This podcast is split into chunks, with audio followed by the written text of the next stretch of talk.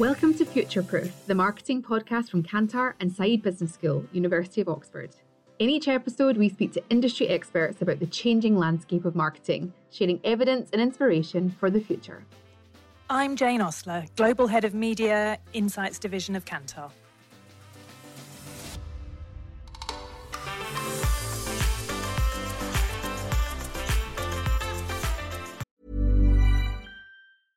I'm Sandra, and I'm just the professional your small business was looking for. But you didn't hire me because you didn't use LinkedIn jobs. LinkedIn has professionals you can't find anywhere else, including those who aren't actively looking for a new job but might be open to the perfect role, like me. In a given month, over 70% of LinkedIn users don't visit other leading job sites. So if you're not looking on LinkedIn, you'll miss out on great candidates like Sandra. Start hiring professionals like a professional. Post your free job on linkedin.com/people today. One size fits all seems like a good idea for clothes until you try them on. Same goes for healthcare. That's why United Healthcare offers flexible, budget friendly coverage for medical, vision, dental, and more. Learn more at uh1.com. Hey, it's Ryan Reynolds, and I'm here with Keith, co star of my upcoming film, If, only in theaters, May 17th. Do you want to tell people the big news? Right, I'll do. Sign up now and you'll get unlimited for $15 a month in six months of Paramount Plus Essential Plan on us. Mintmobile.com slash switch. Upfront payment of $45 equivalent to $15 per month. Unlimited over 40 gigabytes per month. Face lower speeds. Videos at 480p. Active Mint customers by 531.24 get six months of Paramount Plus Essential Plan. Auto renews after six months. Offer ends May 31st, 2024. Separate Paramount Plus registration required. Terms and conditions apply if rated PG. Our guest today is Daniel Todaro, who is founder and managing director of Gekko Group, which is a retail marketing agency. Hi, Dan. How are you? Hi, I'm good. I'm very good. Thanks, Jane. So, tell us a bit more about uh, your background and about Gekko Group. My business basically works with technology brands predominantly. We do do some FMCG. Historically, everything that we've done has been consumer electronics. My background has been marketing across many different categories, which included FMCG, so I understood that. But on the advent of technology and when we were bringing computers into the home and um, working on digital switchover and all of those great and interesting things, you know, like Sky TV and launching Sky Digital, we realized and recognized that there was a niche in the market for an agency that could focus and specialize purely on consumer electronics. And that is very much where the heart of Gekko is. What is it that you do? You train retail store staff to explain complicated products and services to consumers. Is that some of what you do? Yeah, in essence, it is exactly what we do. I mean, this is a considered purchase space. So when you go out to buy a computer or go to buy a television in any country, anywhere in the world, you know, you will have done some research. This is a considered purchase in that you're not going to spend your hard earned cash on impulse as you may do if you were purchasing chocolate or clothing, etc. So we have to recognize that the consumer will have done their research and there is a budget, a budget which they want to spend. But more importantly, it's about how that customer journey transfers from what they see online, what they see advertising above the line, and what that journey looks like for them when they hit the shop floor and the engagement that they receive on the shop floor. So that could be from very basic merchandising and seeing your product live on the shop floor, working, fully demoed, ticketed clean and tidy, with no buttons or knobs falling off, etc. So you're immediately engaging with the brand and the product as soon as you step into the store, and then that journey continues through to the advice that maybe you receive from a retail store advisor. And also, as well, the manner in which they engage with you to not only sell you that product, but perhaps sell you the features and benefits of the product to make a greater, if you like. We talk about average basket values and increasing average basket values. What we want to try and do is increase for the retailer and the brand the average basket value of everything that they sell. Okay, so we, we're in interesting times at the moment as various lockdowns around the world start to end. We've seen in our research that there are increasing comfort levels with going back to shops and offices and schools and hairdressers and all of those different places. What do you see in in your sector about the willingness to go back to the high street and how retailers are starting to prepare for that? Retail, I think, has really jumped up and began to change, really listening and responding to the consumer and what the consumer wants. And there's an awful lot of research out there which has told us what it is that the consumer wants and how they want their environment to be. But ultimately, what we've seen through this this particular lockdown and we you know we learned lessons from when we reopened previously. So we already kind of knew what we needed to do and how we needed to prepare and engage with consumers. But what we're seeing now is a real pent up demand for people to go out there and spend. Online was great. It was that quick fix that when we wanted to do a bit of retail therapy, we would nip online and buy something. But what we lost immediately was that sensory touch and feel and experience that you get when you walk into a store. It's easy to click, it's easy to pay and have these brown boxes dropped on our doorstep, but it takes away from that entire brand experience, but also as well the customer journey that you would like to create with somebody so that they actually buy into the brand as opposed to just buy the product. So I think from a retail perspective, what we're going to see is a huge amount of change in experience in creating that experience for consumers and we'll see the way in which stores will lay out, navigate, move people around. Obviously, we don't need to talk about the standard stuff like demarcation lines and sanitization. Naturally, that's all going to happen, and every retailer is going to do that. But it's the way in which they do that to make the shopping experience not as intrusive as it could be when it was, you know, when we first reopened. We can be more relaxed about the manner in which we now invite people back into store. And I think in, in some countries as well, the mere fact of some of the population or sectors of the population being vaccinated will provide some sort of comfort level for consumers. And our research also shows that there is growing confidence amongst older shoppers in particular. That's a, a UK data point, and that that will mean some kind of surge in spending. That's obviously across various different categories. What do you think about people's attitudes and behaviours about going back into stores. And we've talked about sanitation and hygiene being sort of a basic must in store. But do you think retailers are ready to change the experience, or, or is it just a matter of spacing people out a little bit more for now? The clever retailers are already doing that. They're changing. And a lot of the changes that we're going to see, I think, will be permanent. I don't think there'll be temporary changes. They've realized that there's an opportunity here to change the way in which they create theatre and display the product back to their consumers. And that, I think that's one great thing. You know, every business has had to change over this last year, and we've changed so much, much faster than we would have ever done. It doesn't matter which industry you're in, we've all been forced to change the way in which we do things. Retail has always been a very dynamic industry. It's probably one of the most dynamic industries out there. In that consumer trends change, age groups change, in the habits and manner in which they want to buy and engage. So retail has always been at the forefront of understanding that they always have to appeal and change. So that dynamism is still there, I feel. Maybe what they've had to do is the speed of change has had to be a bit quicker. And in some instances, it's a bit quick and dirty. But what we're seeing is a lot of the confident retailers begin to find their voice, begin to find what it is that they're all about now and how they're going to navigate their way in this, this new journey, if you like, this renaissance for retail, which for some brands will definitely happen. Again, what we're seeing is that with the pent up demand, people want to spend, and we know in certain age groups there is a real desire for them to, to spend the money that they've saved. And we're seeing that amongst Gen Z. We're seeing that they are the ones that really want to go out there and splurge because from their perspective, yeah, it's been great, as we've already said on the online piece, shopping online, but they now want to go out and experience that with their friends and enjoy retail eh, in its truest sense, in you know what it enables them to do as a day out our data shows that obviously certain categories are benefiting hugely at the moment. So things like outdoor living, things like furniture and barbecues, mm. you know, the sales of those kinds of products are, are rising,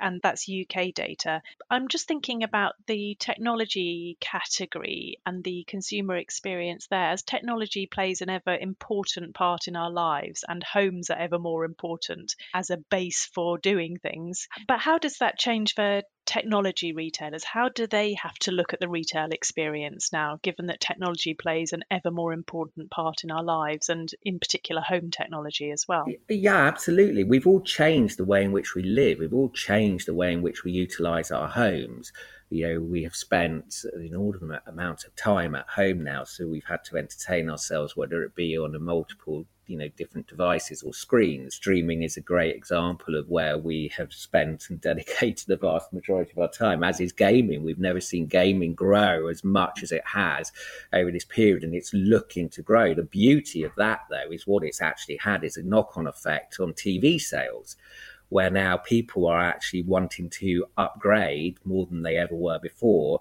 to buy something bigger and a little bit more sleek that will, you know, blend into their mm. surroundings, etc. Whereas before, people may have thought that they didn't want to have such a big, ostentatious TV. Now that they've spent a year at home, they've decided we definitely do need a big TV. And it's not just because there's a sporting event happening this year, it's because of the gaming and the way in which it's become the hub of the home and people view. And I think as well, technology brands have really embraced the way in which we adapted to our incorporating more smart technology into you know our domestic appliances like cookers, fridges, etc. But also as well, we've become more conscious of the fact that we need to monitor our usage in energy. So we're seeing smart thermostats go up in price. We're starting to see people install more smart light bulbs because they want to reduce their electricity costs. I'm Sandra, and I'm just the professional your small business was looking for. But you didn't hire me because you didn't use LinkedIn jobs. LinkedIn has professionals you can't find anywhere else, including those who aren't actively looking for a new job but might be open to the perfect role, like me.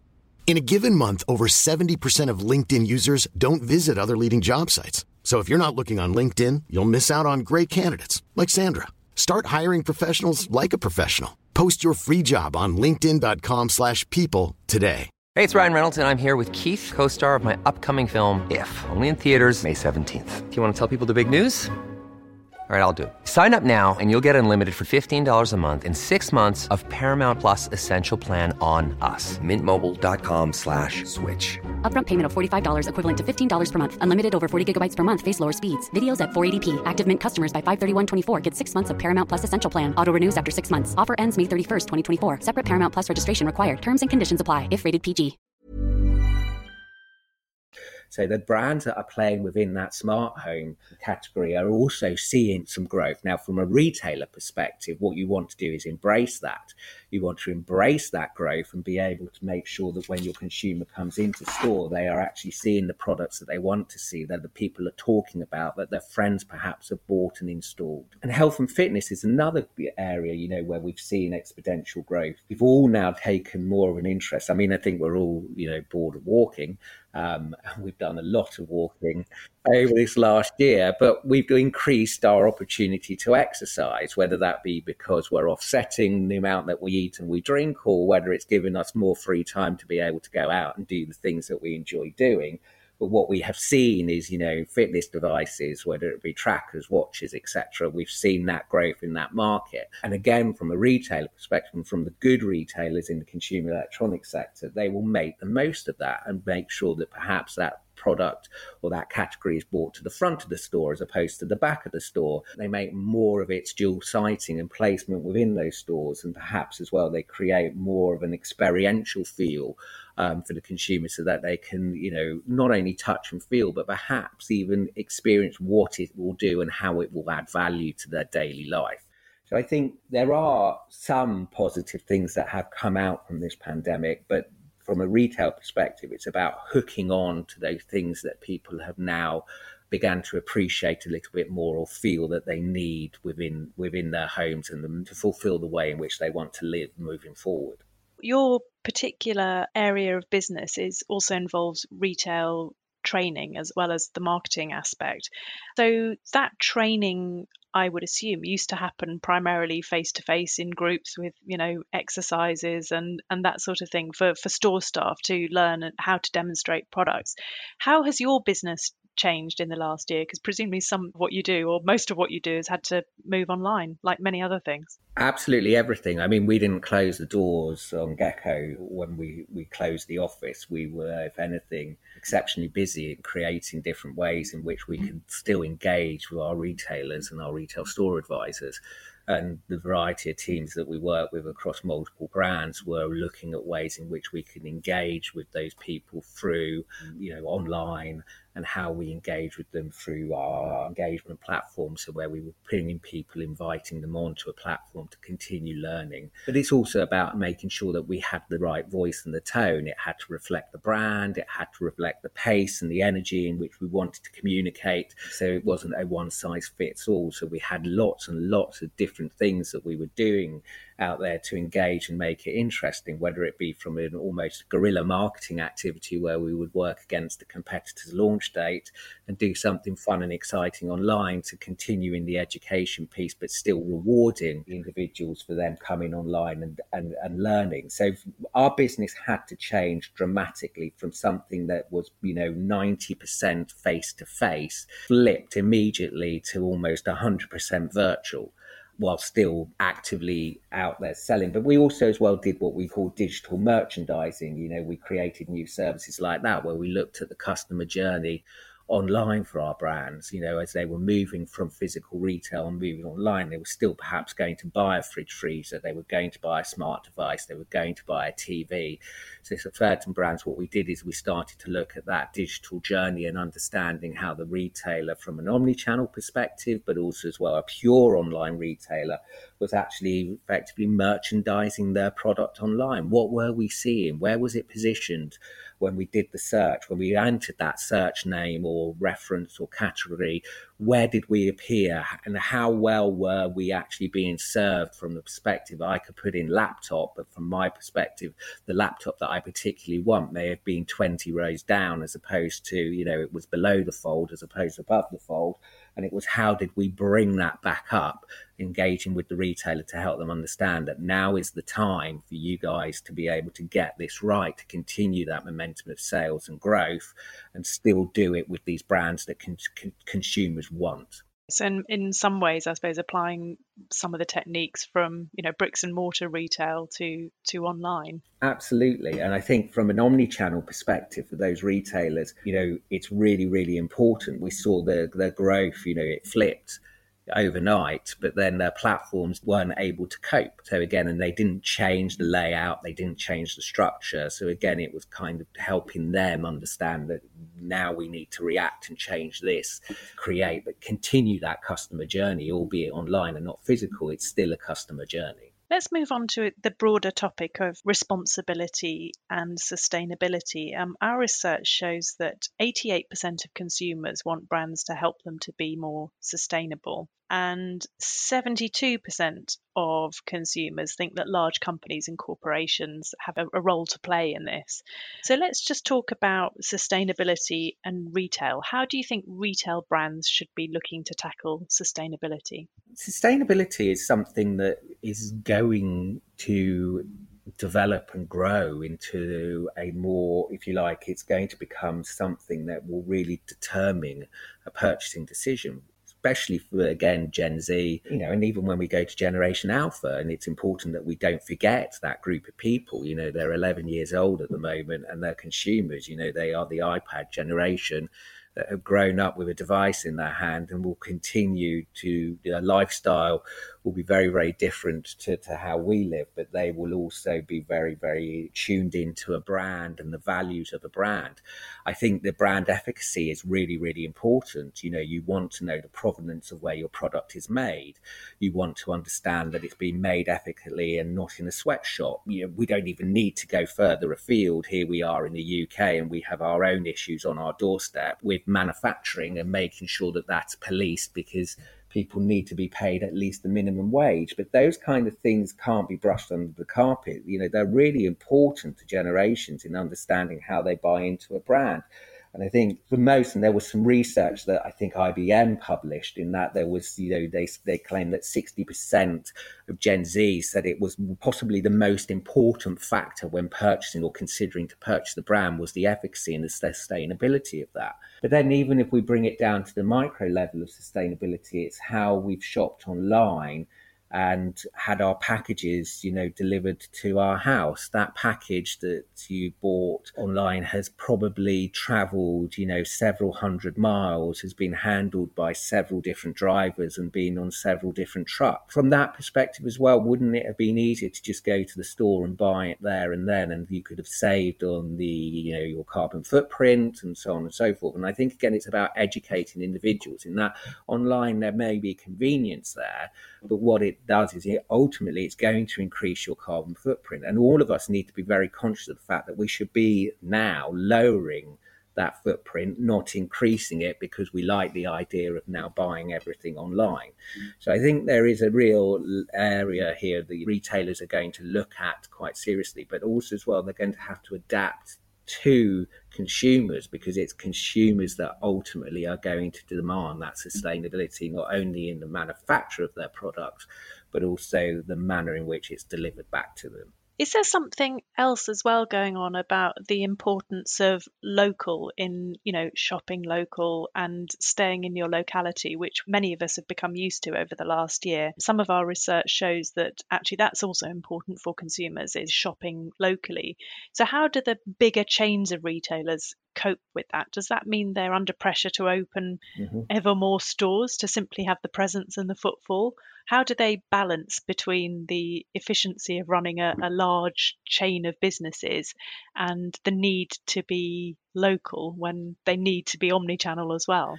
Yeah, I think it's a really interesting dynamic that's happening out there. You know, I have changed my shopping habits throughout lockdown. And I have gone local as well and gone to stores that I would never have dreamt of going into before. And we've seen it as well from our own research that 53% want to continue go into their local community and their stores because they want to help the community and keep it alive. No one likes seeing vacant units on, on a road. It's not good.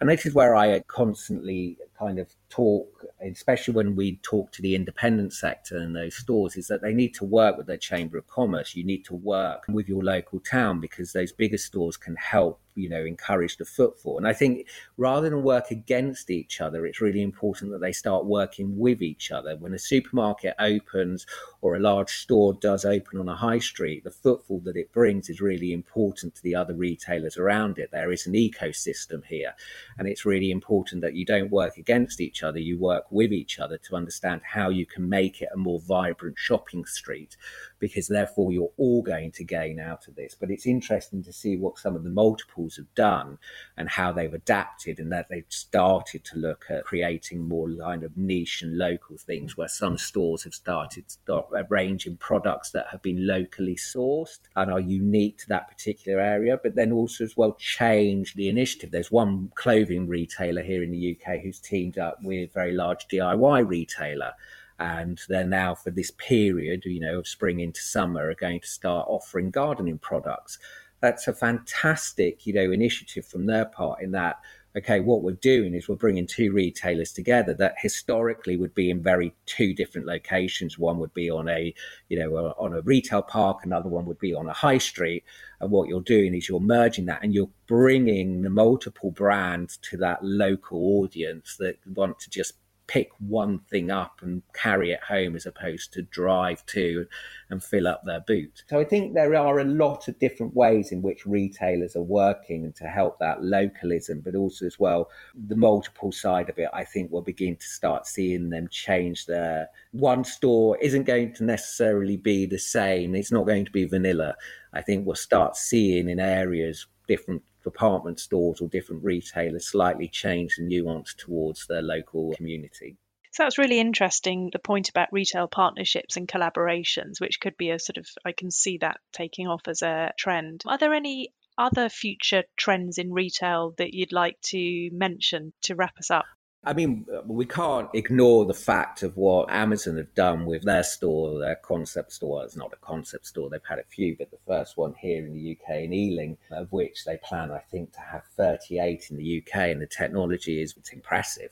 And the fact that you can walk in and walk out without having to pay, or you are paying virtually, but you're not physically queuing to pay is an interesting concept. How people respond to that, how other retailers adopt that type of technology in that format is going to be interesting to see. It's early days, it's in its infancy. I think the predominantly the amount of people that I've spoken to that have visited that store in Ealing have found it quite clinical. They've found it to be a very different experience of course it is. It's new to all of us, and will, we're all becoming more and more used to that kind of concept. But I do think perhaps we'll start seeing that that approach, that kind of tap in and tap out approach where you don't need to queue anymore increase.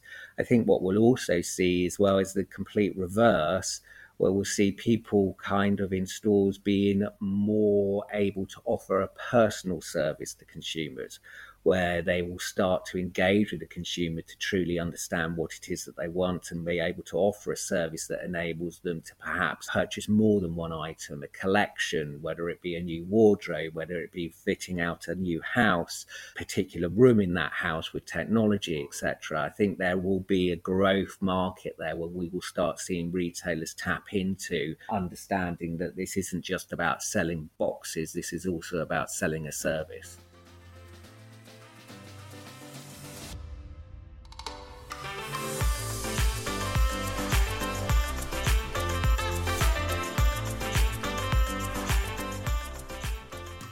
You've been listening to Future Proof from Kantar and Saïd Business School.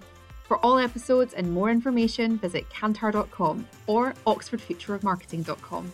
If you enjoyed this, please leave us a rating and a review and subscribe within your podcast app so you never miss an episode.